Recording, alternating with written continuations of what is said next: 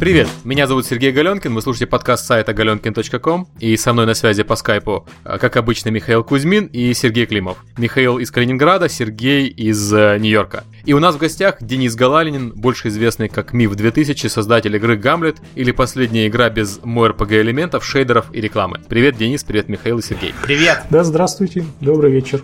Привет. Я должен сказать доброе утро. Ну, это у тебя доброе утро, у меня, например, вечер, во все поля, у нас тут выборы, на улице страшно и Янукович. У нас ураган, летает мусор за окном. Ну, немножко страшно, но, наверное, у вас хуже. Выборы — это страшнее. Ну да, у нас выборы уже почти закончились, еще никто не знает, кто победил. Давайте без политики. Окей. Давайте мы начнем с того, почему мы вообще решили записать этот подкаст и почему мы позвали Дениса. 22, по-моему, октября в Steam появилась игра Гамлет, которая до этого была известна лично мне как игра, которая выходила на iOS, как игра, которая выходила то ли через Big Fish, то ли через Lovar, и где-то я видел. Она выходила через Алавар на PC, я в нее играл на алаваровскую версию. А я видел, пока я искал, сейчас готовился, я видел упоминание, что Big Fish выпускал и не Big Fish, какие-то там эти All Free Apps. В общем, короче, я когда делал поиск по Гамлету, я нашел очень много разных инкарнаций. И на флеше, и казуальная игра, и в общем везде. Давайте для начала просто узнаем, как Денис попал в индустрию, откуда он пришел к своему текущему инди-статусу, где он работал и вообще как давно он занимается играми. Денис, можешь рассказать, как ты вообще попал в индустрию и откуда? Я родился и всю жизнь живу в Екатеринбурге. В игровой индустрии профессионально уже 9,5 лет. То есть 5 из них я проработал в компании Targem Games. Последние 4 я работаю как независимый разработчик игр. А ты можешь рассказать, в Таргеме ты в каких проектах принимал участие и какая твоя роль была? На самом деле, наиболее известный проект, над которым, точнее, наиболее известная серия проектов, над которыми я работал в Таргеме, это серия «Эксмашина». «Эксмашина». Ну да, «Эксмашина», «Эксмахина», там по-разному, в общем. Изначально она, в общем, называется «Эксмахина» все-таки. Угу. А кем ты работал? Что ты делал в рамках этого проекта? Я начинал как... Вообще, когда я пришел в Таргем, то есть я пришел, когда мне было 20 лет, вот, я чем только не занимался там. Формально моя должность значилась как помощник геймдизайнера.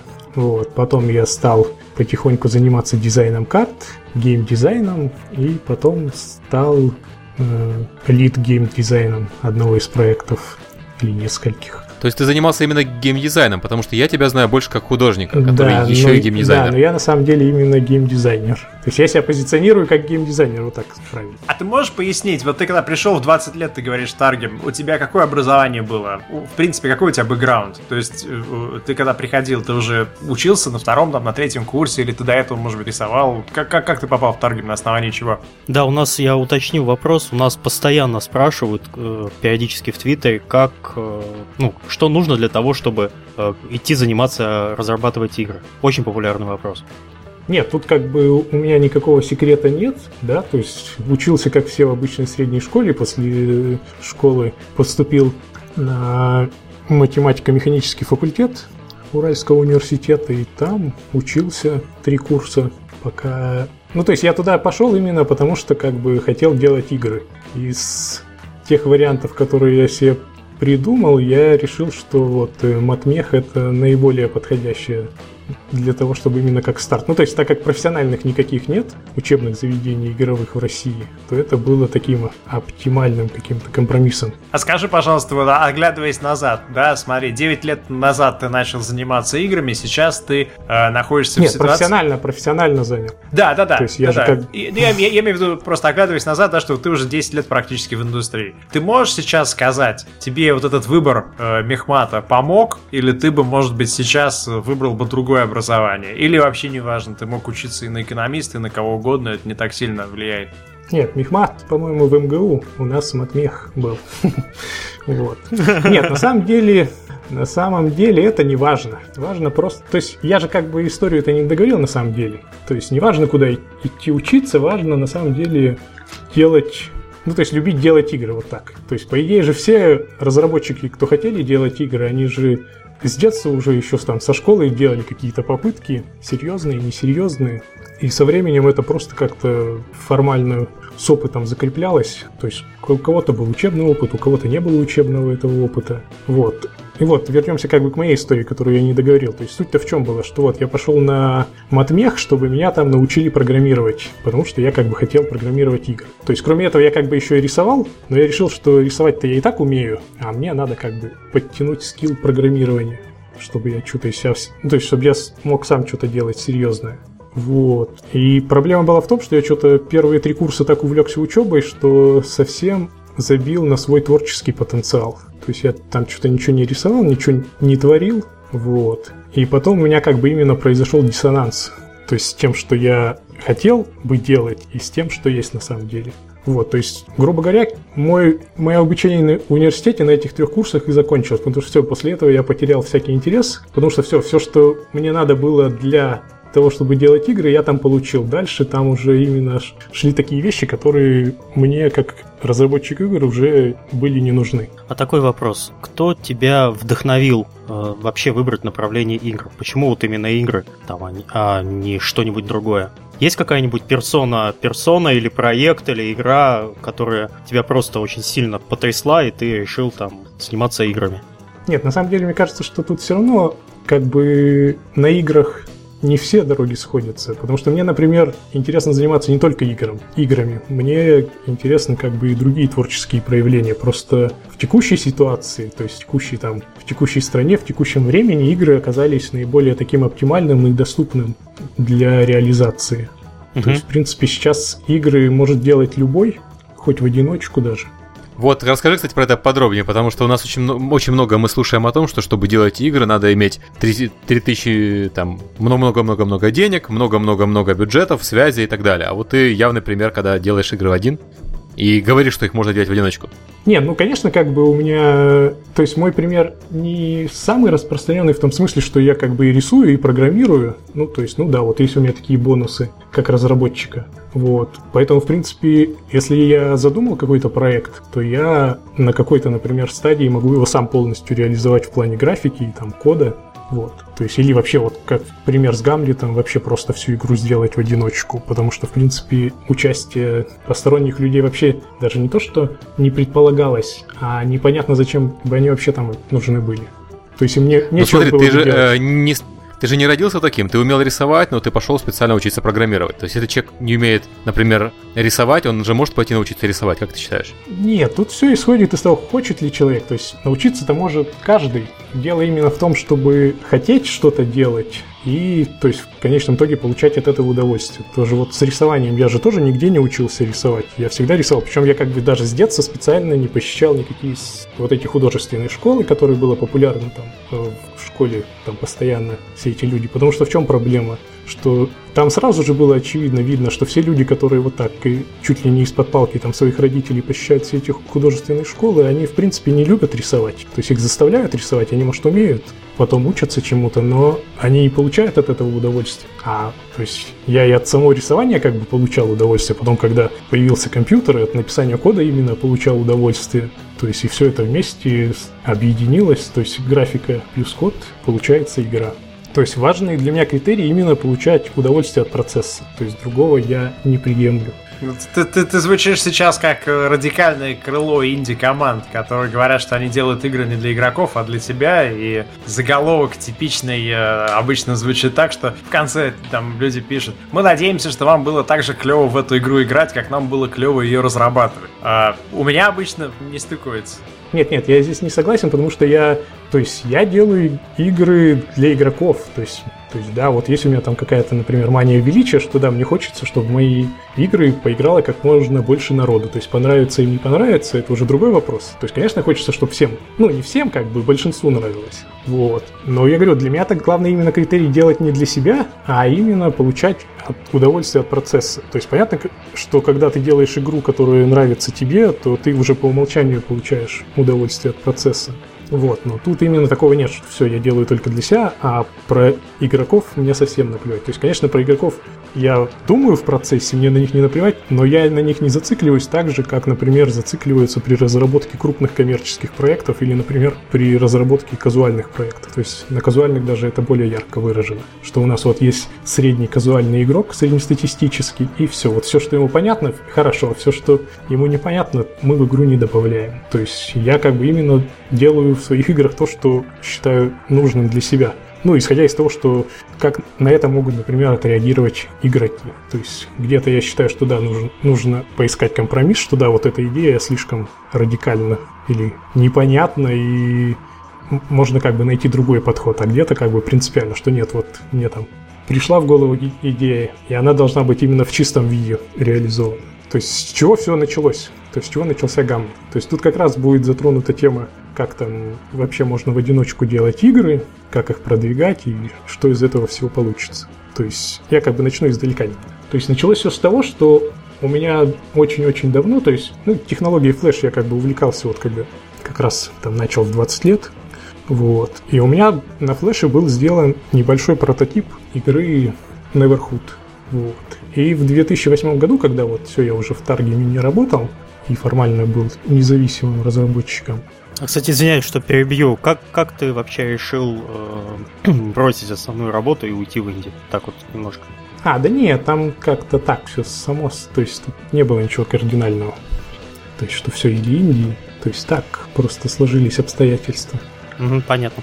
Вот. То есть я имею в виду, что там как бы нет какой-то такой особо интересной истории. Все банально. Да, вот. В 2008 году мне на глаза опять попался этот прототип, который я сделал про Neverhood.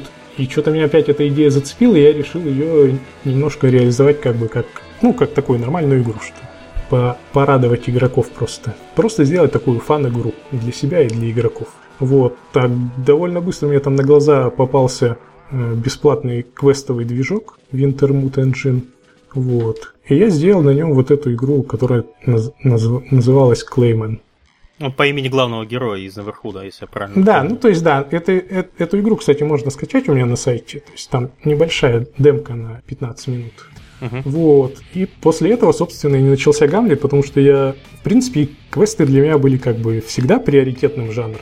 Но именно когда вот я занимался, когда я работал в большом игрострое, скажем так, то есть я был не уверен, что мне бы вообще позволили делать квесты, потому что, ну, все эти русские квесты и прочее стали слишком стереотипными.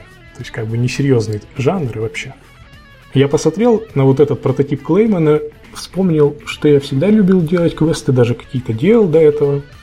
Посмотрел на этот движок Wintermute, который оказался очень хорошим. Причем именно хорошим для коммерческой игры. Я думаю, что я торможу? Надо просто взять и сделать свой квест. И все, и с этого, по сути, начался Гамбит. То есть вот так просто, нашел движок прикольный, давай сделаю игру. Ну, то есть, да, я как бы чисто по приколу сделал вот эту игру Clayman, то есть именно вот для себя, и там просто повеселить игроков, что да, была вот раньше игра Neverhood, которую все уже забыли, вот. И я вот просто так вот сделал, а пока я делал, грубо говоря, Clayman, я увидел коммерческий потенциал этого движка, вот так скажем, что на нем можно не просто там баловаться, а именно сделать коммерческий продукт. Вот, и все. То есть вот это на самом деле отправная точка Гамлета. А вот ты выбрал название для Гамлета. Это оно у тебя довольно длинное. Гамлет или последняя игра без MMORPG элементов, шейдеров и рекламы. Как ты пришел к такому вообще длинному? Ну, на самом деле... Это же название, да? Да, это полностью, да, это полное название. Нет, на самом деле тут как бы подразумевается неявная аллюзия на фильм Стэнли Кубрика «Доктор Стрейнджлав» или «Как я перестал бояться и полюбил атомную бомбу». Угу. То есть один из моих любимых фильмов. И я решил, что будет довольно забавно сделать для игры тоже такое же длинное название. Такое же длинное, абсурдное. То есть как раз там пошла в 2008 году глобальная мода на все эти ММО-игры. Сингловые игры вообще что-то... стали чуть ли не вымирать. То есть это потом они как бы возродились. То есть поэтому, в принципе, там довольно все правильно написано в названии. Вот. Но это как бы не важно так-то. Я имею в виду, что это именно Доктор Стрейнджлав, название Доктор Стрейнджлав, это было именно просто как источник вдохновения. то игра с таким названием в любом случае привлечет внимание. Тем более там игра по Гамлету тоже привлечет внимание. Тут как бы вот еще один момент, что я как бы стараюсь, чтобы каждый элемент игры в отдельности друг от друга всегда привлекал внимание. То есть название должно само по себе привлекать внимание, то есть описание, скриншоты, ну и все остальное. Ну вот, собственно говоря, когда началась разработка Гамлета, составился какой-то примерный план, сроки, и начал просто начал тупо делать игру.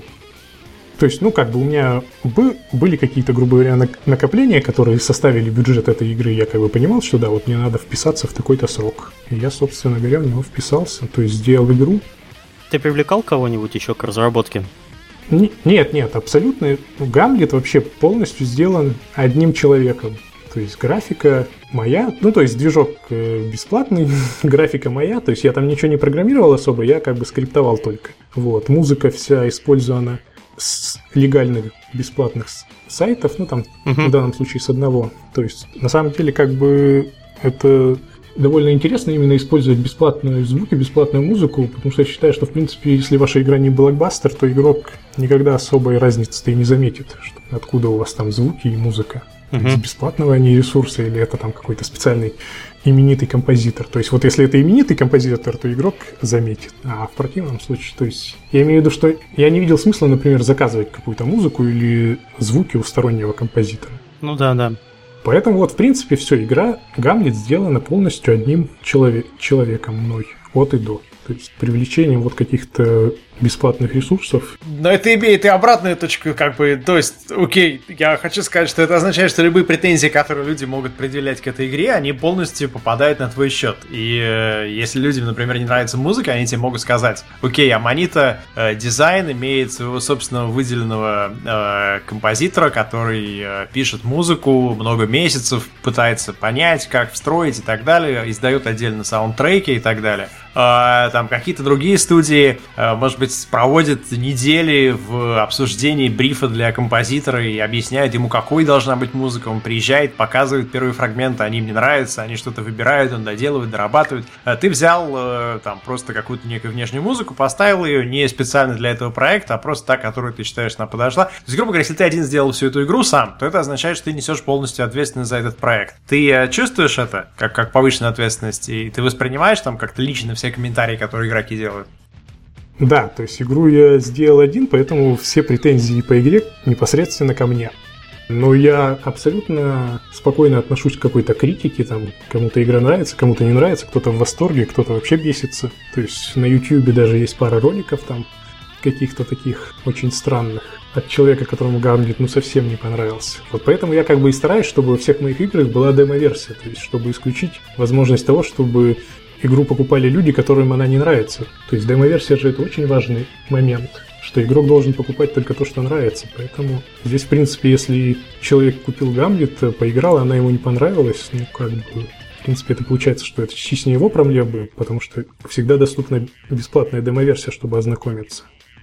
Ты как раз, когда говорил вот там про саундтреки и про композиторов, вот как раз затронул вот этот важный момент. То есть, что в большинстве игр музыка, она же вообще в принципе никакая. То есть вот это же важный момент, что когда музыку можно выделить в отдельный саундтрек, ну не просто формально выделить, а именно в саундтрек, который интересен для слушателей, то вот тогда имеет смысл только привлекать композитора, когда у нас действительно есть интересный саундтрек, который интересно слушать вне игры. А в большинстве игр такого саундтрека нет. Поэтому, в принципе, я тоже не стал с этим заморачиваться. И вот ты еще говорил, что как бы я, в принципе, юзал музыку и звуки, которые не для этой игры. На самом деле, там очень обширные библиотеки, и можно подобрать звуки, музыку под разное настроение для разных проектов. То есть это не просто какие-то случайные музыкальные темы, которые я вот просто пальцем ткнул и выбрал. Нет, я же там специально все это перебирал, искал именно вот там какие-то жемчужины, которые подойдут для моей игры. При этом как бы с музыкой еще такая ситуация в Гамлете. Я не планировал использовать музыку, кроме как в главном меню, а для игровых локаций решил использовать всякие интересные амбиент, то есть звуки окружения какие-нибудь там нестандартные.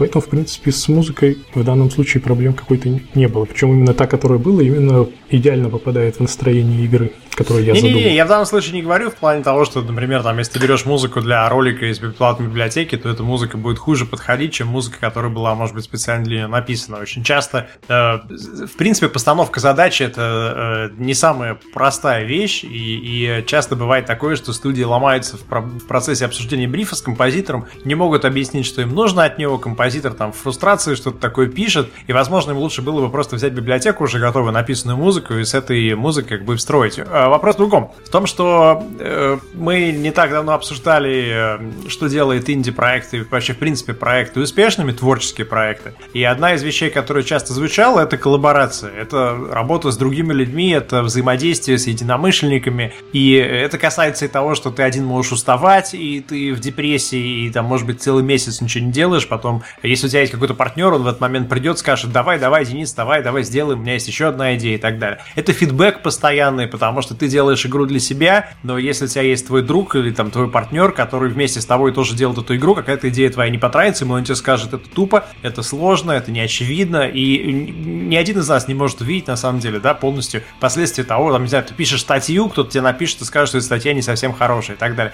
Насколько тебе этого хватает или не хватает, насколько ты видишь будущее свое, например, в том, чтобы встретить каких-то единомышленников и вместе с ними сделать потом какой-то большой проект? Или тебя устраивает текущая форма, где ты работаешь самостоятельно, ты делаешь все по этому проекту? Нет, на самом деле вы просто тут... То есть не вы, а вообще как бы вся вот эта ситуация относительно меня немного неправильно воспринимается. Потому что это я Гамлета сделал в одиночку, потому что там реально нечего было делать другим людям. Ну, то есть я посмотрел на свою задумку, оценил там, в сроке оценил работы, какие там придется, понял, что я все это сделаю как бы в одиночку, и привлекать кого-то не имеет смысла. Не потому что там, например, бюджет не позволял и вообще, а именно потому что, в принципе, не было никакого смысла. Но это не означает, что как бы на других проектах я ни с кем не сотрудничаю. Вот в чем смысл. У меня нет какой-то постоянной команды, да, но я считаю, что надо именно привлекать людей под каждый конкретный проект. То есть не надо иметь какую-то команду, надо именно иметь... То есть надо уметь привлекать каких-то нужных людей под нужный проект, именно быть уверенным, что данному конкретному человеку этот проект интересен, а не просто, что вот он у тебя числится в компании, поэтому он должен это делать. Нет. Голливудская модель, так называемая, да, я понимаю? Голливудская модель — это когда люди собираются под конкретный проект, делают его максимально быстро, и все разбегаются, потому что они все спешат делать свой следующий проект. Ну, в каком-то роде, да. Голливудскую модель часто противопоставляют игровой модели, когда у нас есть команды наработанные, которые пилят проект, потом стараются подобрать новый проект под команду, в то время как в Голливуде, наоборот, команда подбирается под проект. Вот ты предлагаешь такой подход, правильно? Нет, я считаю, что да. То есть, тем более сейчас в наш... 2012, уже 2013 год, в принципе, коммуникации позволяют даже не то, что там в пределах России искать людей, а общаться и находить людей за границей, в принципе. Ну, то есть это как бы не мой пример, но я не вижу тут тоже каких-то проблем, что если мне там потребуется... То есть, грубо говоря, увидел я там какого-нибудь хорошего художника в интернете, вот, и я не вижу каких-то проблем именно с ним вот договориться.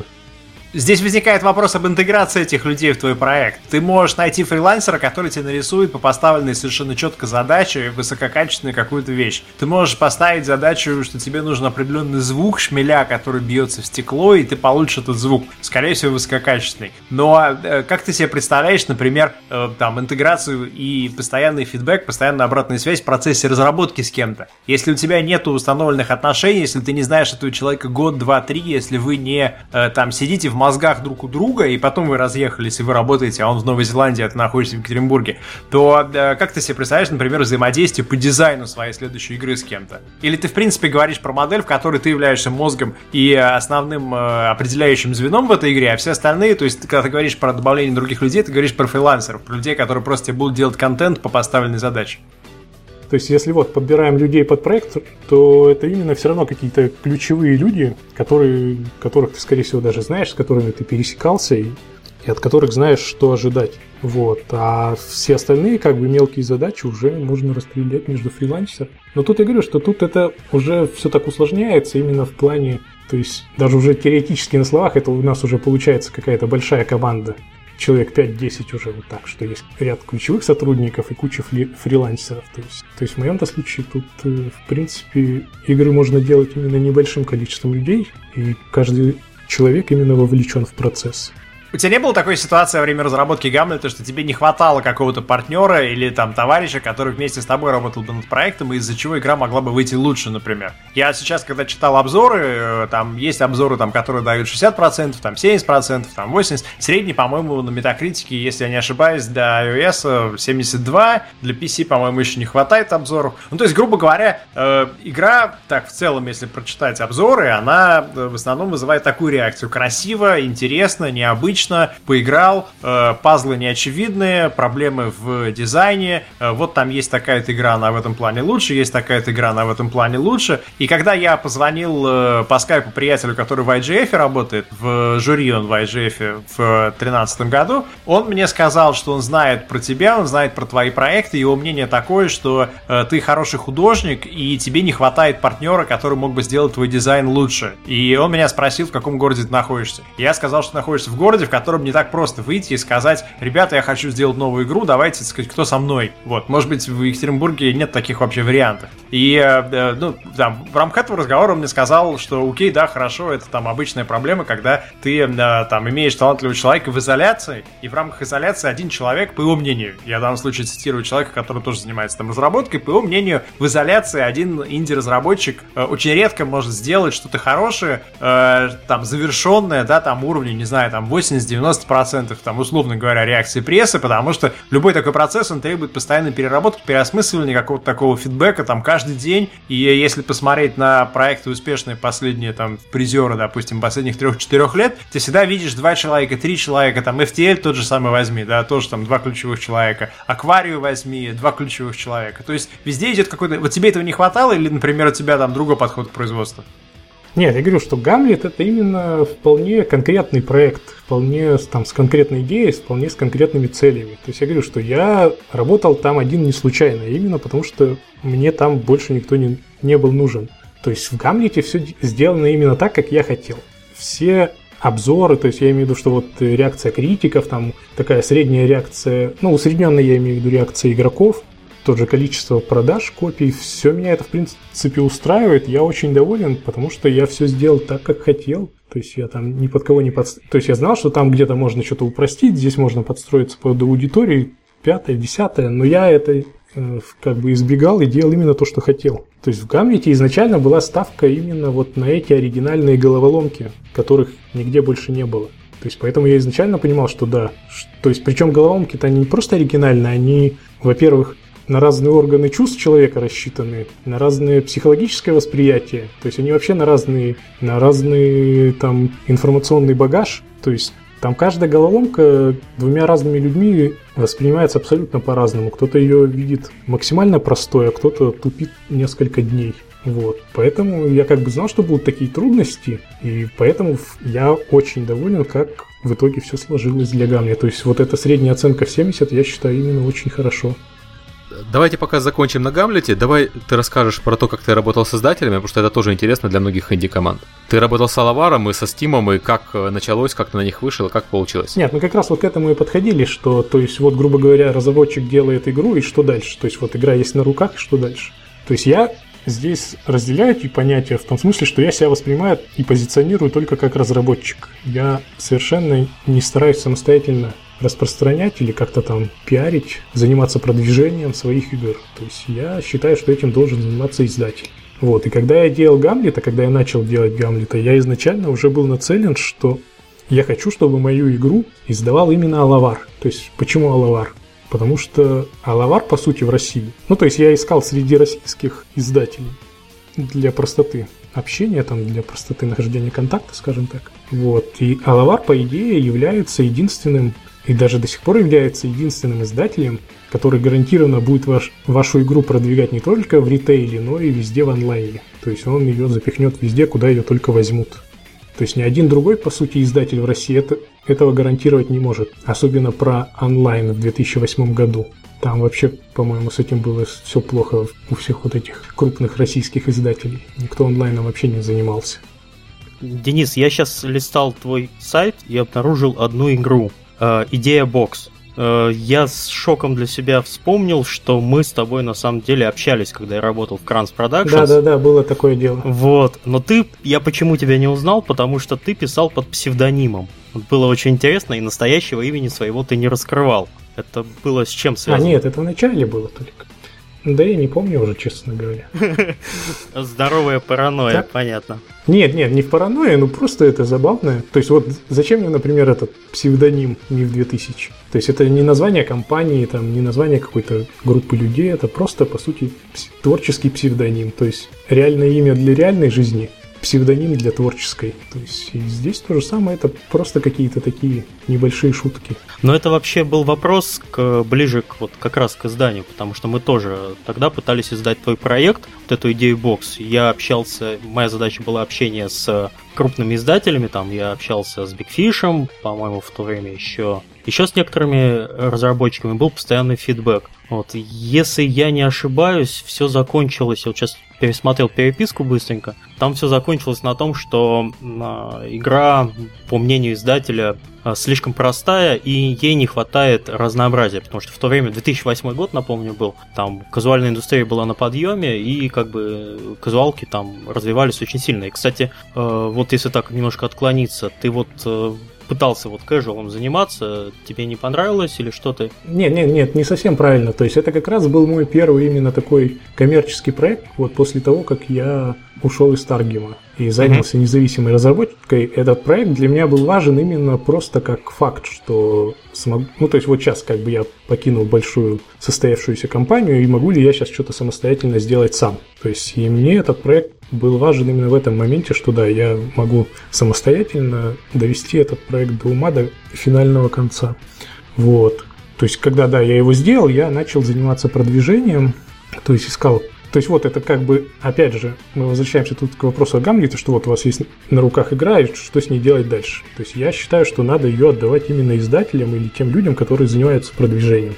То есть я как бы сам не планирую этим заниматься. Ты считаешь, что начинающему разработчику лучше все-таки обращаться к более крупной компании, если хочешь получить... Нет, конечно, тут есть несколько вариантов, что если у вас в команде есть там Сергей Галёнкин, который, например, возьмет на себя роль человека со связями, который займется продвижением, то да, это одно, но я что-то не видел команд таких, то есть обычно именно идут по варианту, когда игры продвигают через издатель, причем это логично.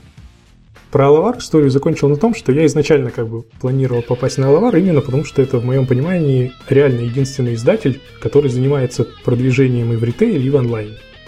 Все, когда я сделал игру, я им просто отослал там. То есть, ну вот как раз я тоже им показывал версию Idea Box русскую и параллельно показал демо-версию Гамлета. И все.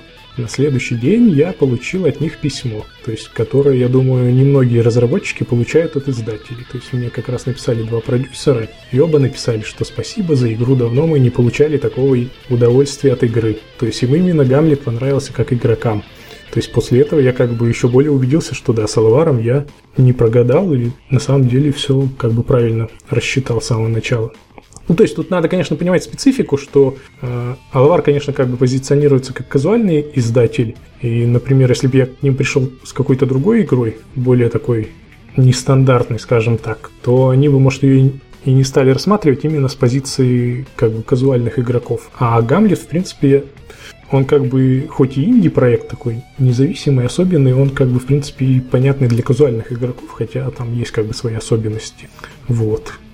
Все, поэтому я после того, как у меня вот так удачно сложились взаимоотношения с Алаваром, я просто подписал с ними контракт на эксклюзивное издание. Именно на эксклюзивное с той целью, чтобы они как бы полноценно продвигали игру вообще везде. То есть, чтобы они послали на все площадки, там, на диски во всех странах. Ну, то есть, что они, собственно, и сделали.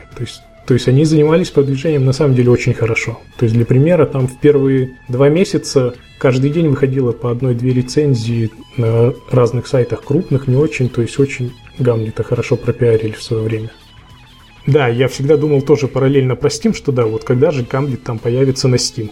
Но он все не появлялся и не появлялся. Я написал в Алавар, что посылали ли вы игру на Steam. Они сказали, что да, мы посылали, но Steam отказался.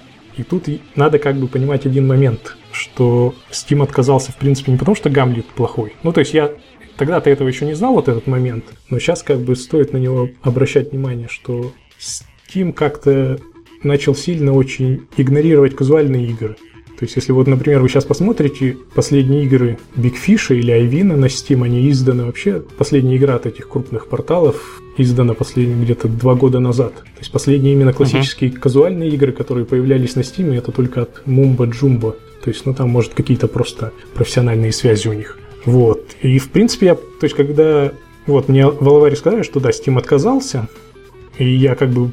проанализировав всю эту ситуацию, понял, что в принципе Steam как бы просто игнорирует казуальные игры. Я решил, что они даже и не смотрели игру. То есть, ну, раз Lovar казуальный издатель, прислали игру, значит, все сразу. Отказ. Угу. Ну вот как недавно у вас было в подкасте про Google, что они сразу говорят, что если игра казуальная, то все не для нашей аудитории, даже не смотрят. И здесь, скорее всего, случилась такая ситуация. Но мне-то как бы было интересно, что Steam на самом деле думает про мою игру. Причем, насколько я помню, тогда они еще в отказах писали причину людям, что почему они отказывают. Вот. А здесь как бы никакой причины не было, поэтому я просто стандартным способом, по-моему, в прошлом году отослал в Steam игру. Просто именно узнать, то есть, если они и отказываются, чтобы они мне написали причину, почему им игра не подходит. А у тебя был какой-то конкретный... контакт в Steam, или ты написал на общий адрес, тебе ответили? Через общую форму, то есть нет, у меня, во-первых, не было как бы, то есть, грубо говоря, я именно хотел узнать только причину отказа, то есть я как бы, у меня на тот момент не было прав на распространение на Steam, и я как бы это и не стремился распространять на Steam самостоятельно, я просто хотел, то есть, чтобы они мне ответили, и ответили, почему не подходит. Вот. Я им отослал, они мне пишут, они мне ответили довольно быстро, что извини, у нас до конца года вообще график релизов забит под завязку. Пришли игру через пару месяцев. Ну и все, я подумал, значит, раз отказа нет в чистом виде, значит, в принципе, все нормально. После этого я поговорил с Алаваром, и вот опять же плюс к Алавару, они мне разрешили, то есть в качестве исключения вот этого эксклюзивного распространения, вернули мне права на самостоятельное распространение игры на Steam. То есть после этого я уже как бы полноценно, просто опять через общую форму, тогда еще никакого Greenlight не было, я просто отправил также игру. Ну вот как они мне сказали, что вот еще раз повторно перешли, я точно так же послал, и все. Этим летом они мне ответили, что да, все наша команда одобрила, давай ее издавать. То есть все довольно просто. Это было в каком году? То есть, что именно? То есть, когда я в первый раз им послал? Да, когда в первый раз, и потом, когда тебя все-таки приняли. Просто очень важно знать, сколько времени с тех пор прошло. Сейчас там все немножко не так просто.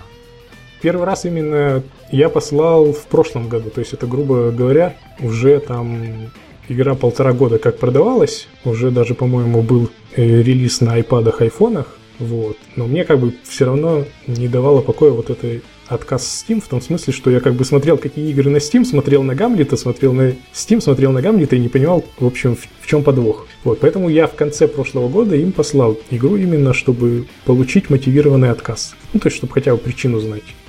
А в начале этого года, это где-то было до лета, в мае, наверное, то есть я вот договорился с Алаваром, они мне разрешили эксклюзивно, самостоятельно распространять игру через Steam.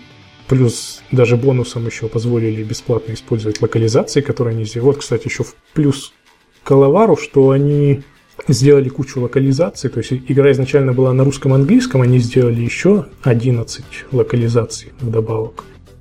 Плюс они еще самостоятельно как бы мне предложили портировать игру на iPad и iPhone тоже в процессе. То есть это как бы было сделано ихними средствами полностью. Здесь я просто дал разрешение, дал ресурсы. То есть это вот к вопросу, как Гамлет попал...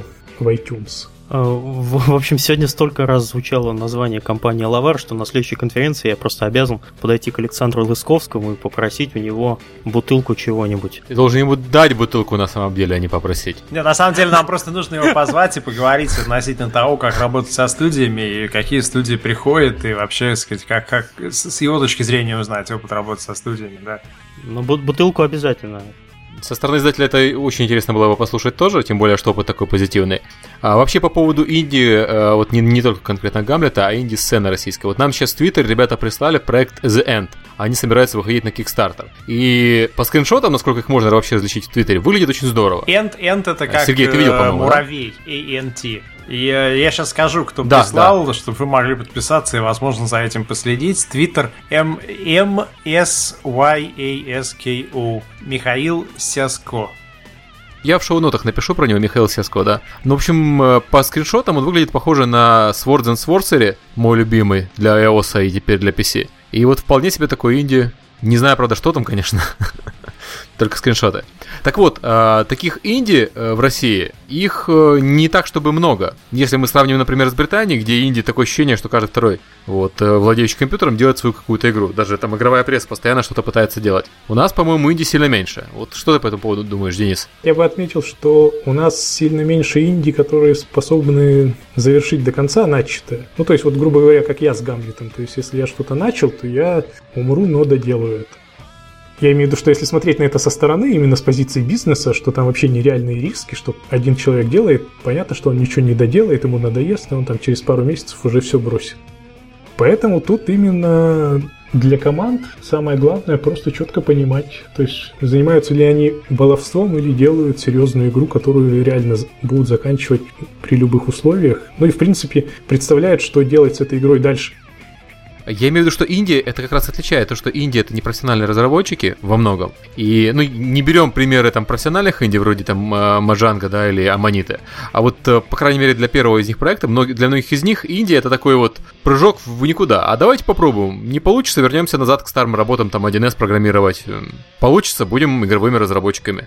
Я просто как пример могу привести команду вот луганскую Меридиан 93, я как раз их встретил на Casual Connect. Я помню, как они начинались, они же занимались в свое время бизнес-софтом. Ну, по крайней мере, Петр Кузнецов, основатель команды, делал какой-то бизнес-софт. А потом они начали делать игры, и у них получилось вот такой. Нет, ну это ты именно говоришь про такой классический термин инди, когда разработчик делает игру, в принципе, ни на кого не смотря, ничего не ожидая, именно просто делает проект, потому что ему хочется. То есть, а что там... То есть, вот он сделал, все, цель закончена. То есть, что с этим проектом будет дальше, в принципе, уже не важно, потому что вот это была изначальная цель инди — сделать просто проект. То есть, ну, это вот такой классический подход. Мы же все равно больше именно склоняемся к термину профессионального инди, когда люди все-таки делают игры, и это получается их основным видом и родом деятельности. То есть они получают за это деньги, роялти и прочее. Но профессиональных инди у нас еще меньше даже, чем непрофессиональных. То есть нас с этим, по-моему, совсем плохо. Как ты думаешь, почему? Ну, я имею в виду, сравни нас с Британией. В Британии профессиональных инди, как ты говоришь, да, инди, которые занимаются играми на постоянной основе, их сильно больше, чем в России. При том, что Британия сама как страна сильно меньше. Да, и насколько я понял, потому что их там так много, потому что их там всячески поддерживают. Там разные телеканалы, разные какие-то компании, разные фонды именно просто вот спонсируют игры инди-разработчиков. То есть именно поддерживают какую-то британскую инди-сцену на плаву. Я не уверен, что инди кто-то поддерживает в Британии. Там есть поддержка в общем игровой индустрии, но конкретно инди, по-моему, нет. В Британии? То есть поэтому, мне кажется, проще, потому что им именно проще найти деньги на свои какие-то игры, которые, в принципе, может, даже и не окупятся никогда. В Скандинавии то же самое, там у них даже фонд какой-то есть поддержки. Ну вот Limbo, то есть и другие проекты. То есть там везде есть какие-то фонды, которые именно не ставят целью коммерциализировать это и выручить деньги. Они именно просто... Ну, то есть я в целом не знаю, зачем они это делают, зачем они как бы тратят эти деньги. Ну, видимо, вот для пропаганды.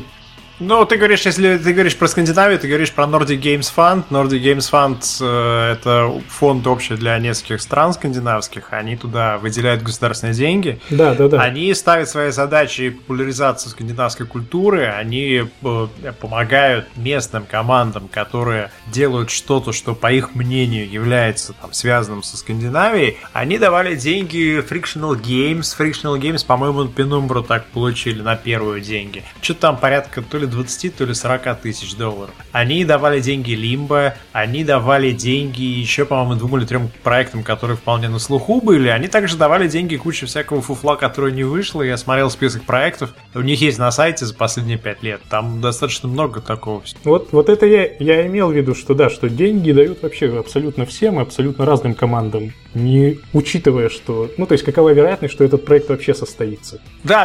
В Турции есть фонд, кстати, я вот говорил с разработчиками Mount & Blade, они сказали мне, что есть фонд, который дает деньги, грант для стартапов игровых и R&D, и можно получить в Турции $40 тысяч, если тебя примут, и достаточно просто туда попасть. А для Турции 40 тысяч, это считай, как для России, не знаю, там, ну, по крайней мере, как для Москвы, это там, считай, как 200 тысяч. На 5 раз можно умножать, потому что цена вопроса совсем другая в плане разработки. Есть такой же фонд, кстати, в Бельгии, он дает денег, если ты обоснуешь то, что у тебя будет обучающий эффект. И какие-то ребята получили недавно несколько сотен тысяч евро на игру про управление магазином мороженого, социальную, обосновав это тем, что это учит экономически эффективно. В Гамбурге, если ты открываешь игровую компанию, Гамбург как медиа-сити тебя может поддержать то ли 20, то ли 40 тысяч евро ты получишь в первый год работы. Да, в России такого нет, то есть, грубо говоря, если ты живешь там в Екатеринбурге, и у тебя есть хорошие идеи, тебе, в принципе, некуда пойти, там, чтобы получить даже там 10 или 20 там, тысяч.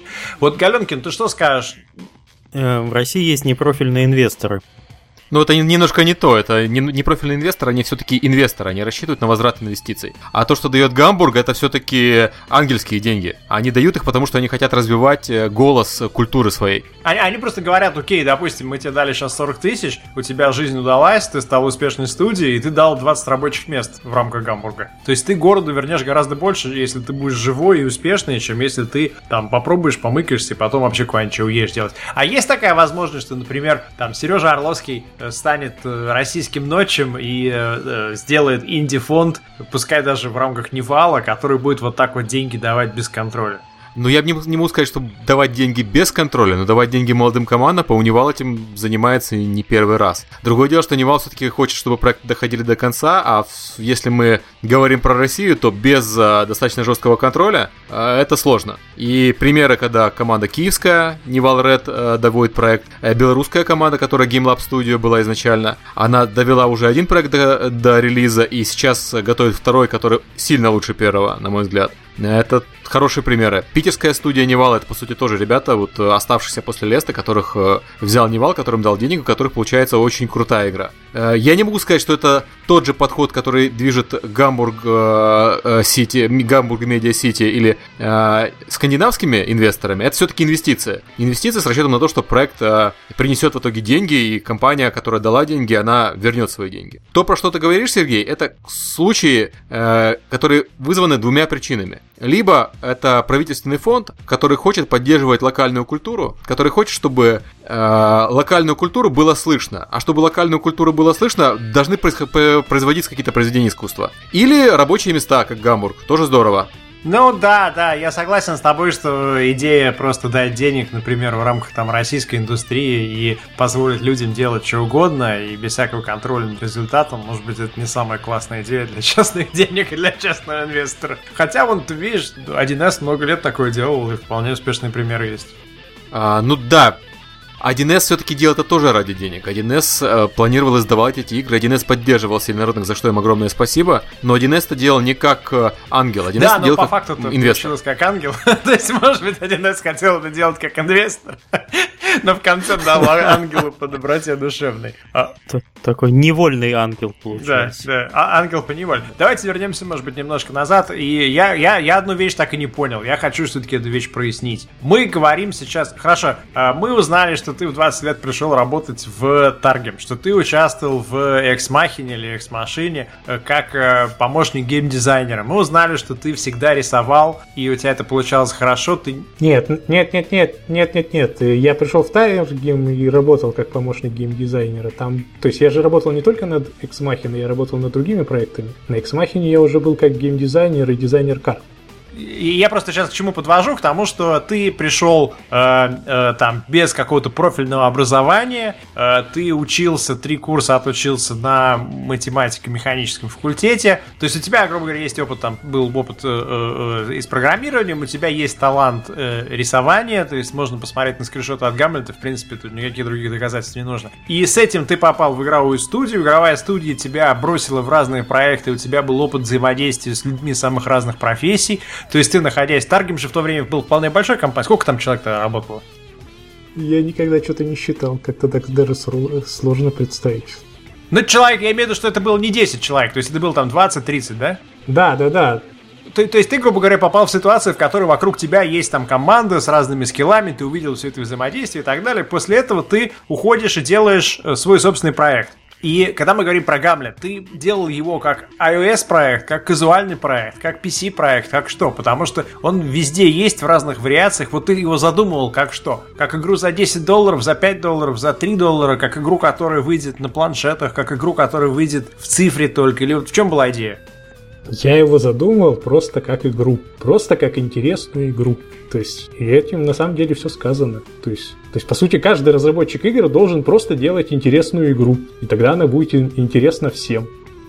Я не нацелился именно, что ага, вот я здесь буду сейчас на казуалов ориентироваться мне надо. То есть, понятно, если бы я ориентировался на казуалов, то я бы даже и Гамлет-то не стал делать, а я стал бы делать там Hidden Object какой-нибудь.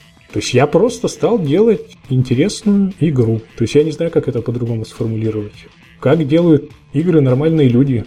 Ну, то есть мне кажется, что все нормальные разработчики игр делают вот так. Просто собираются и делают именно интересную игру. А так как она интересна им, и они в процессе разработки получают удовольствие, то с большой вероятностью игра будет интересна игрокам. То есть, соответственно, получается профит и от журналистов, и по деньгам.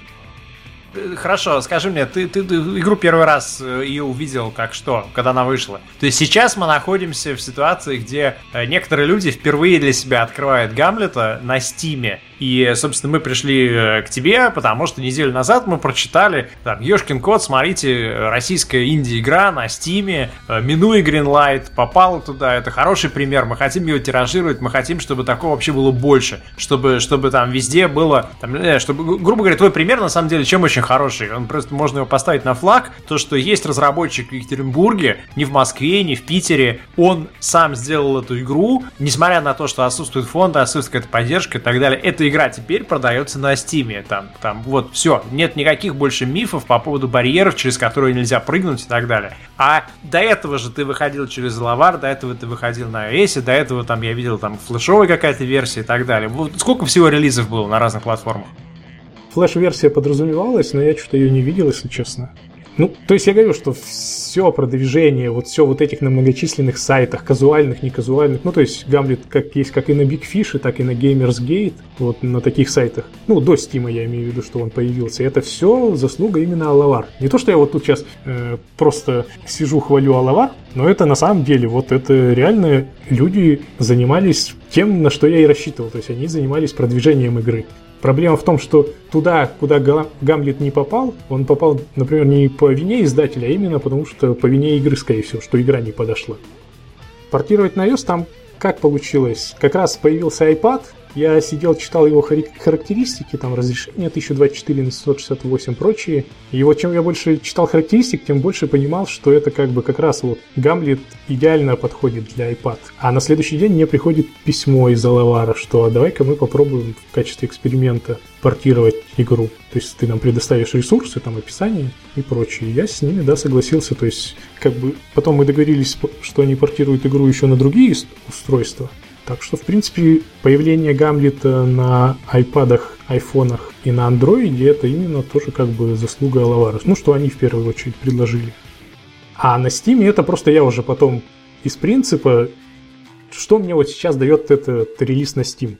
То есть Steam мне всегда был важен в данный момент именно уже, ну, то есть после 2 лет этих продаж, мне он был важен именно вот этой с точки, с позиции вот этого какого-то престижа.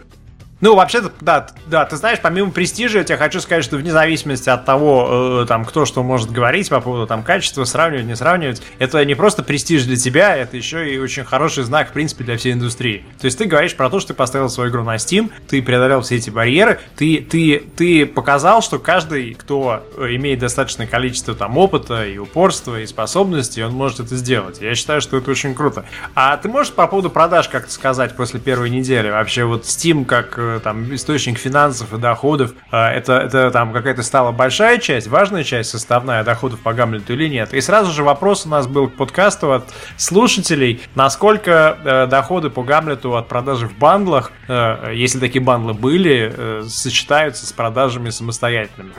Есть ли правда в том, что в бандлах больше разработчики зарабатывают? Нет, к сожалению, про бандлы я ничего не могу сказать, потому что Гамлет в бандлах не участвовал. Ну вот в этих в известных. Поэтому здесь я, к сожалению, ничего не могу сказать. А относительно Steam, что когда игра попала на Steam, я в данном случае именно не ожидал каких-то вдруг неожиданных и резко возросших продаж. Потому что игра реально до этого вышла 2 года назад. То есть ее на PC, то есть она же до этого уже хорошо продалась, я на ней очень хорошо заработал. То есть и в нее поиграли огромное количество людей в PC-версию, потом на всех этих планшетах, на андроиде и прочее. Ты можешь какие-то цифры дать по аудитории? Там, грубо говоря, мы говорим там об аудитории больше, чем 100 тысяч человек, например. Да я даже не считал никогда. То есть меня это, если честно, меня это мало интересует. То есть, я имею в виду, что мне интересно говорить об играх, а о деньгах говорить как-то пошло. В данном случае меня, честно говоря, меньше интересует там заглядывать в чужой кошелек. Меня интересует... Хорошо, ответь мне на вопрос в таком разрезе. Можешь ли ты сказать для других команд или людей, которые думают над тем, чтобы заняться инди-разработкой, возможно, уйти из текущей компании и пойти работать, заниматься инди, можешь ли ты сказать, что, во-первых, на примере Гамлета ты можешь сказать, что ты получил финансовую независимость и возможность, например, следующие 2 года работать над своей следующей игрой, над Кавкой, без оглядок на то, чтобы там бегать и искать финансирование. И второе, что ты справился с тем, чтобы там работая с издателем, с Алаваром, там, с рынками, достичь существенной аудитории, сравнимой, там, например, со 100 тысячами человек. То есть ты уже как бы там, некий там бренд построил себе. Вот можно, можешь так подтвердить или нет? То есть даже не знаю, как тут. То есть я воспринимаю это, да, вот так. То есть не так, что совсем я тут приобрел какую-то мировую известность, и каждая моя новая игра вызывает там скачок интереса. Нет, я считаю, что Гамлет себя показал очень хорошо. То есть я очень доволен продажами. То есть свой минимальный бюджет он окупил вообще многократно. Поэтому здесь я очень... То есть с финансовой точки зрения Гамлет оказался очень-очень успешным. Хорошо, то есть ты можешь сказать, что как разработчик инди-игры, ты другим командам, которые думают, прыгать или нет в это дело, ввязываться или нет, ты можешь сказать, что ребята, там это, да, заняло несколько лет, но игра себя окупила, я получил возможность делать и там заниматься творчеством без оглядки на то, чтобы сейчас бегать и искать бюджет на следующий проект, и вообще в целом ты доволен результатом. Это очень хорошо, это на самом деле очень классно. Да, я же новую игру уже анонсировал, по сути, про Кавку. Я же ее делаю, то есть я делаю опять ее за свой счет. Именно, то есть вот это, кстати, важный момент, делать игры за свой счет. Потому что всегда как бы все плюсы и минусы ощущаешь только на себе. То есть если игра провалится, то сам виноват. Если игра станет хитом, то все плюшки получишь сам, без каких-то там посредников, например. А ты думал о том, чтобы из Екатеринбурга куда-нибудь переехать? Например, у нас есть в российской индустрии опыт переезда там из Владивостока в Калининград. Вот Миша там чудесные какие-то фотки выкладывает, море. Я, когда их вижу из Москвы, меня там злость берет. Ха-ха.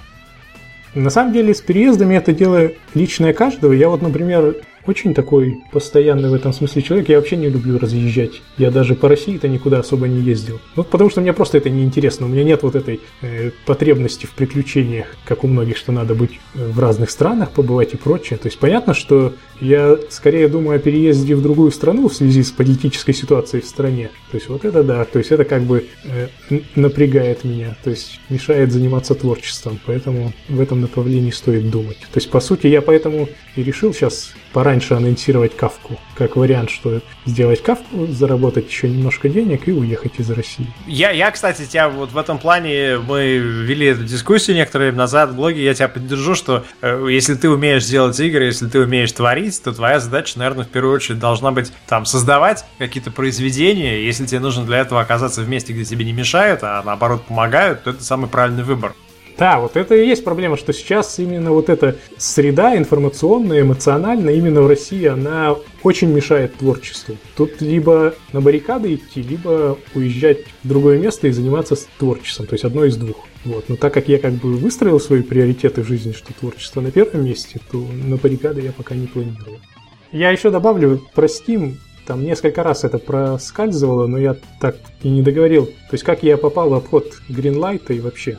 То есть, просто чтобы всем было понятно, что я игру послал на Steam в начале этого года, в мае, через их вот эту официальную, через официальный сервис, где там надо было расписать игру и прочее. То есть никакого Greenlight тогда еще не было. То есть Greenlight появился как раз в процессе, когда я уже начал общаться со Steam на предмет издания. И Greenlight меня тут, конечно, очень подкузмил, потому что они все были заняты этим Greenlight'ом. И я получал письмо раз в 2 недели. То есть, по сути, Гамлет мог бы выйти на Steam месяца 2 назад. Это нормальная ситуация, я тебе так скажу. Отвечать раз в 2 недели для Steam это абсолютно нормально, даже без Greenlight, без никакого. Это еще даже быстро для Steam. Ну, не знаю, у меня как бы опыт общения с разными компаниями был более удачный. Но я просто имею в виду, что они каждое письмо заканчивали, что извините, что так долго отвечаем, у нас тут Greenlight, мы все тут этим Greenlight'ом заняты, нам как бы не хватает рук. Вот, поэтому там очень долго это все затянулось. Я, в принципе, даже и не знал, когда это все, когда будет итог. А вот, кстати, еще о продажах, то есть о продажах на Steam. Я сказал, что я как бы от продажи на Steam никаких тут откровений не жду, потому что я считаю, что игра уже продалась хорошо, продалась на разных платформах. 90% людей, которые в нее поиграли, то есть хотели поиграть, они в нее уже поиграли. И все продажи на Steam, которые сейчас будут, я вот сейчас смотрю, как бы в принципе все хорошо. Я просто это воспринимаю как дополнительный бонус. Просто той аудитории, которая Гамлета не заметила в той или иной мере. Но ты получаешь удовольствие от нажатия кнопки рефреша и там каждое утро заходишь? Я, например, со своей стороны, с моим издательским опытом, я очень много удовольствия получаю от того, чтобы зайти на экран статистики в Steam и следить. Во-первых, про Steam очень мало такой открытой информации в интернете, а вся какая есть, ну вот про количество продаж и прочее, вся которая есть, она такая, скажем, мягко сказочная, то там вообще на пустом месте делают деньги, баснословные продажи, вот, и в принципе я с этим согласен именно, что если бы вот Гамлет впервые вышел только сейчас, что до этого про него никто не знал, то да, то имеет смысл, наверное, вот рассчитывать на вот эти сказочные продажи, что создать там информационный повод, потому что у меня же сейчас даже создать какой-то информационный повод в прессе не удастся, потому что про игру и так уже все написали, то есть кому бы я ни написал журналистам, они как бы, у них уже 2 года назад сделаны на мою игру обзоры, вот, то есть, конечно, сейчас некоторые написали, которые до этого пропустили игру, но именно вот какой-то такой информационной поддержки игре не оказать, вот, поэтому я говорю, что мои как бы ожидания вполне именно скромные в том плане, что это просто будет хороший бонус, вот, но а так как я смотрю, что бонус в принципе даже очень хороший. Ну, игра продается неделю, я не могу пока полностью динамику, тем более впереди еще ноябрьские распродажи. Давайте по вопросам и ближе к завершению уже. Предыдущий вот вопрос был про во сколько раз зарабатывается денег на Steam распродажах и инди-бандлах по сравнению со стендалон продажами без скидок. Его задал мистер Новембер, более известный как Скита. Мы так ответа и не получили, но, Вовка, я тебе могу сказать, что да, круче. Там в один день график продаж подпрыгивает раз, даже трехзначная примерно цифра. Вот, если ты попадаешь в инди-бандл на Steam в распродажу, там, и если они делают какие-то еще специализированные бандлы, то там все с этим прекрасно. Вот, еще такой же сходный вопрос был у Виталия Лучинкина, но на него можно ответить там одним-двумя словами. Даешь продажу маленьких инди-игр по комплектам, как в старые добрые времена, когда были пиратки 50 в одном. За или против? Не, ну в принципе инди-бандлы это по сути то же самое и есть отчасти. Ну ты за такую схему или против? Ну ты понимаешь, что за одну проданную копию в бандле ты получаешь меньше денег, чем если ты продаешь ее как стендалон. Но с другой стороны общий value продаж вырастает там в трехзначном эквиваленте. Что ты думаешь по этому? Про продажи больше должен голову ломать именно издатель. То есть все же эти бандлы, они появляются же не сразу с новинками, а появляются уже с играми, которые хорошо себя зарекомендовали в прошлом, чтобы подтолкнуть очередную волну интереса к ним. То есть поэтому, в принципе, я не думаю, что вот эти сборники игр как основная такая единица для продажи небольших игр имеет смысл вот прямо с новинками. Ну а потом, то есть, когда игры, какие-то игры вышли, их хорошо себя зарекомендовали, потом создавать такие сборники, я думаю, неплохо, наверное. Но я говорю, я в таких бандлах не участвовал, поэтому мне сложно про них рассуждать. Окей, хорошо. Следующий вопрос задает Макс Шумский. Что делать, если умом страшно в инди идти? Бюджет, срок, кикстартер и прочее. А руки очень-очень хотят, да еще и делают. То есть я так понимаю, что человек терзается в сомнениях, стоит ли... То есть его пугает сам процесс, скорее всего, даже не совсем написание игр, а вот бюджет, сроки, кикстартер. То есть он боится вот этой вот самого рабочего процесса, но хотел бы заниматься играми. Что ему ты мог бы посоветовать? Как побороть эту проблему? Я не увидел тут именно причины, зачем идти именно в инди. То есть человек просто хочет делать игры, и у него нет опыта. Поэтому, в принципе, я не вижу смысла. То есть я имею в виду, что он себя как независимый разработчик пока все равно не воспринимает. Поэтому он может просто устроиться в любую компанию, набраться опыта. То есть чтобы сам для себя понять, что ему надо.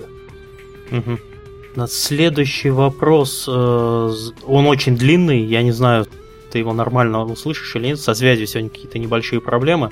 Задает Богдан. Я очень люблю квесты, но в последнее время, вопреки расхожему мнению жанра, я ими перенасытился. В плане геймплея они застряли где-то в начале 90-х, а то и деградировали. Они похожи чуть ли не на милитари-шутеры, и классический квест в описании больше не вызывает радости. Последняя игра с действительно оригинальным решением, которое я пробовал, это был Loom. Что ты, как создатель квеста, думаешь по этому поводу? И он сразу же отмечает, что в Гамлета он не играл. Вопрос, если повторить, то куда движется вообще направление квеста и какое, возможно, у него будущее? Я имел в виду, что я согласен как бы с вопросом, но я думаю, что автор немного другую точку зрения высказывает, чем я как бы. То есть, потому что я... Тут именно вопрос про квесты. Что, то есть квесты, они как были, так и остались. Никакого развития. Да. И вот здесь я с ним согласен, потому что я Гамлета делал именно как мое современное восприятие квестов. То есть я тоже... Я очень люблю квесты, именно как жанр, то есть это один из моих приоритетных жанров. То есть я играл во все эти классические игры, но сейчас именно все современные игры, которые делаются по тем же самым правилам, мне кажется, уже не актуальны. Потому что почему? Все эти многочисленные диалоги, то есть, да, там 10-20 лет назад это было весело и интересно, когда там только были книжки, никакого интернета. Но сейчас же век глобальной информатизации, у человека информации и так очень много. Поэтому читать еще бесконечные диалоги в квестах, это, по-моему, просто пытка. То есть, мне кажется, что... То есть, поэтому я и делал Гамлета вообще без диалогов, именно потому что игрок, который в него играет, и так перенасыщен информацией извне, и я не собираюсь его перезагружать. Как в комиксах. Я давал ему информацию только ту, которую он должен для понимания текущей ситуации, для понимания там, текущего сюжета, его целей. И все, и никакой другой лишней. То есть все остальное он, в принципе, может домыслить сам. Понятно, спасибо. Поэтому вот здесь я согласен, что да, что механика квестов осталась в прошлом, и ее надо менять. Понятно. То есть ты советуешь, поиграй в Гамлета и как бы поймешь, куда все движется. Нет, Гамлет это просто был как мой ответ именно на то, что хватит делать квесты как раньше, что в принципе надо развиваться и учитывать реалии сегодняшнего дня. Следующий вопрос задает Михаил Сясько, но мы, наверное, на него уже ответили. Как молодому разработчику с интересной игрой заявить о себе? Ну как? Нет, ну тут на самом деле тут немножко шире. Я этот вопрос видел заранее, где-то в Твиттере или еще где-то. Да. Я себя позиционирую именно только как разработчик, что я разрабатываю, а продавать игры должен кто-то другой. Здесь, конечно, несколько вариантов. Или идти к издателю, или заниматься этим самостоятельно. Если заниматься этим самостоятельно, то... Ну, то есть это, конечно, тернистый, сложный путь, учитывая, если, например, у вас нет там в команде какого-то профессионального пиарщика со связями, у которого уже все контакты всех площадок, всех издателей есть, вот, то тут единственный вариант – это вот участвовать во всех этих фестивалях, IGF, например, PAX, прочие, ну, вот где там можно, до которых дотянуться, показать свою игру. Потому что, насколько я понял, что очень много игр на Steam независимых отбирают просто именно видя их на IGF. Ну, то есть где-то была такая информация, что вот там игра засветилась на EGF, и ее там в Valve тут же одобрили. Да, кстати, да. Что да, она нам подходит. То есть я имею в виду, что все вот эти издатели и прочие площадки, они тоже это все мониторят, отслеживают. Тем более вот есть этот сайт, фонд инди, который организовали разработчики инди-игр типа World of Goo, Braid и прочее. Вот. Ну, чтобы вот спонсировать всяких инди-разработчиков, у которых там проблемы с финансами или у которых там бюджеты чуть больше для игр, чем они могут сами себе организовать. То есть у них как раз на сайте и написано, что... То есть они одно время принимали заявки от инди-разработчиков, но, видимо, их там завалили, как Greenlight, различными играми, и они это тоже прикрыли и сказали, мы теперь игры смотрим сами, и если вы хотите, чтобы мы увидели вашу игру, то вот выставляйтесь на выставке EGF, Индикады, по-моему, так правильно, PAX. То есть, есть у них там такой небольшой... Ну, то есть, если я правильно понял, проще всего превратиться в экстраверта и пытаться со всеми контактить, чтобы заявить о себе. Да, ну, то есть, это вот, кому как удобнее формально. То есть, насколько я знаю, у того же Машинариума не было же никакого издателя, какого-то контакта человека, который бы... Вот, они же сами продвигали через выставки все контакты. А это Климов может рассказать. Я могу только сказать, чтобы не сильно слишком удержать этот подкаст, я могу сказать, что есть такое выражение, там, every girl needs a champion, да? Применительно к играм это означает, что если ты делаешь инди-игру, ты не сможешь сам самостоятельно работать, достучаться до всей прессы. И успех выглядит не так, что ты каждый день по 20 интервью пишешь, потом по 30, потом по 40, а потом в конце концов ты уже весь мир покрыл рассказами про свой проект, а ты показываешь игру там, где можешь, на фестивалях, на профильных событиях, и рано или поздно ты встретишь кого-то, кто твоей игре будет симпатизировать, и он может одним своим решением достаточно сильно изменить твою судьбу. Я могу сказать, что есть Tale of Tales, из Гента, из Бельгии, которые делают хардкорные инди, и у них никогда не было проблем со Steam, потому что в рамках Valve работает человек, который является их большим фанатом. Насколько я помню, что-то похожее я слышал от Icepeak Lodge, когда они сказали, что люди в Valve знают их игры, и, зная их игры, так их уважают, что проблем поставить, по-моему, Эврику там не было в связи с этим. То есть вот совершенно то, что говорит Денис, это означает, что ты идешь теми способами, которые тебе доступны, и рано или поздно, если у тебя есть хорошая игра, ты встретишь какого-то человека в издательстве, вот, допустим, Алавар, да, совершенно классно изменил судьбу, поддержал, и, возможно, все было бы по-другому, если бы Алавар не стал работать с Гамлетом. И ты просто должен в какой-то момент столкнуться с каким-то там человеком, который скажет: yes, классно, давай, пошли на Steam. А не то, что, например, там люди из Valve сидят и смотрят, там Google алерты, там, не знаю, 130 Google алертов в названии этой игры сегодня утром, все берем, ставим. Нет, просто все будет решено каким-то персональным контактом человека, который увидит и решит сказать: да, все клево, давайте пойдем сделаем. Я хотел еще добавить, я здесь согласен, то есть я вот сейчас вспомнил, что да, то есть тут это вот вопрос о том, что делать надо именно интересные игры, потому что у интересных игр есть всегда фанаты.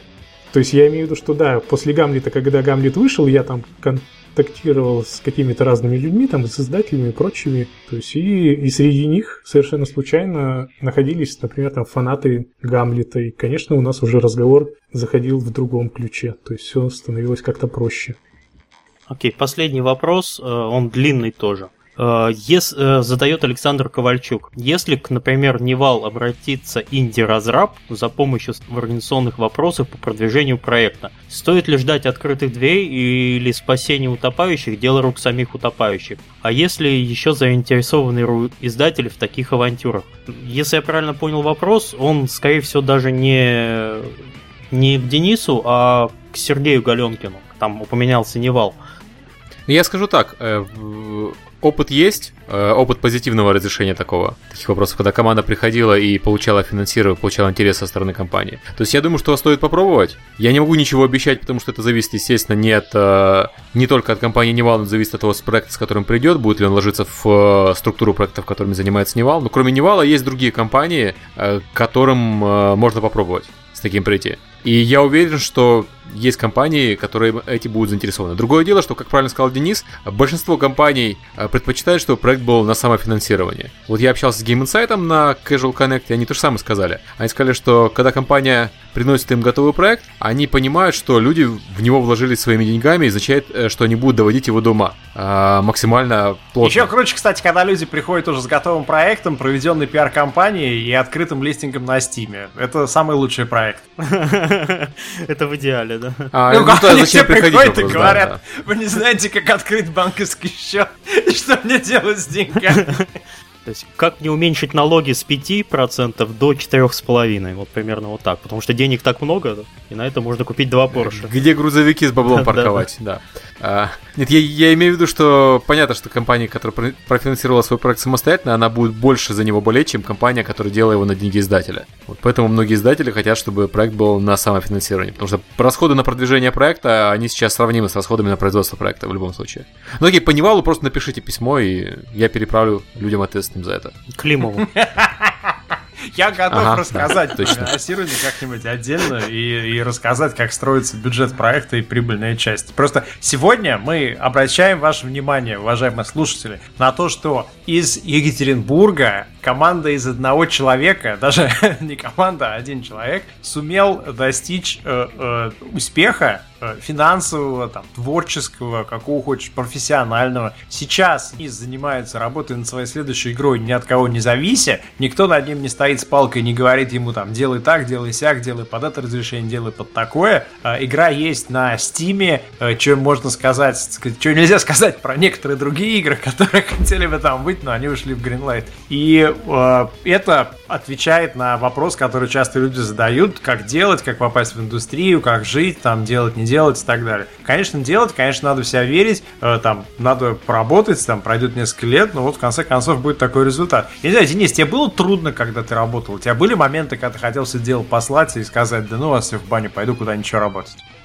Лично у меня есть такое как бы свойство, что через... То есть я почему, например, стараюсь делать проекты не дольше года, потому что через полгода у меня как бы начинается такая проблема, что насыщенность проекта, и начинаешь терять к нему интерес.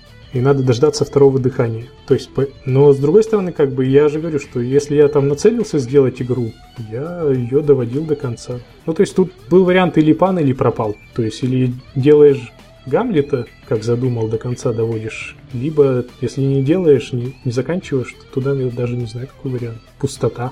Вот вам, дорогие слушатели, ответ на основной вопрос сегодняшнего подкаста. Бросайтесь, делайте, и все нормально выйдет. С горящими глазами. Денис, спасибо большое, что пришел в подкаст. Спасибо всем за участие. Я думаю, что мы продолжим этот диалог в комментариях к подкасту. Пишите свои вопросы. Всем пока. До свидания. Спасибо большое, Денис. Пока.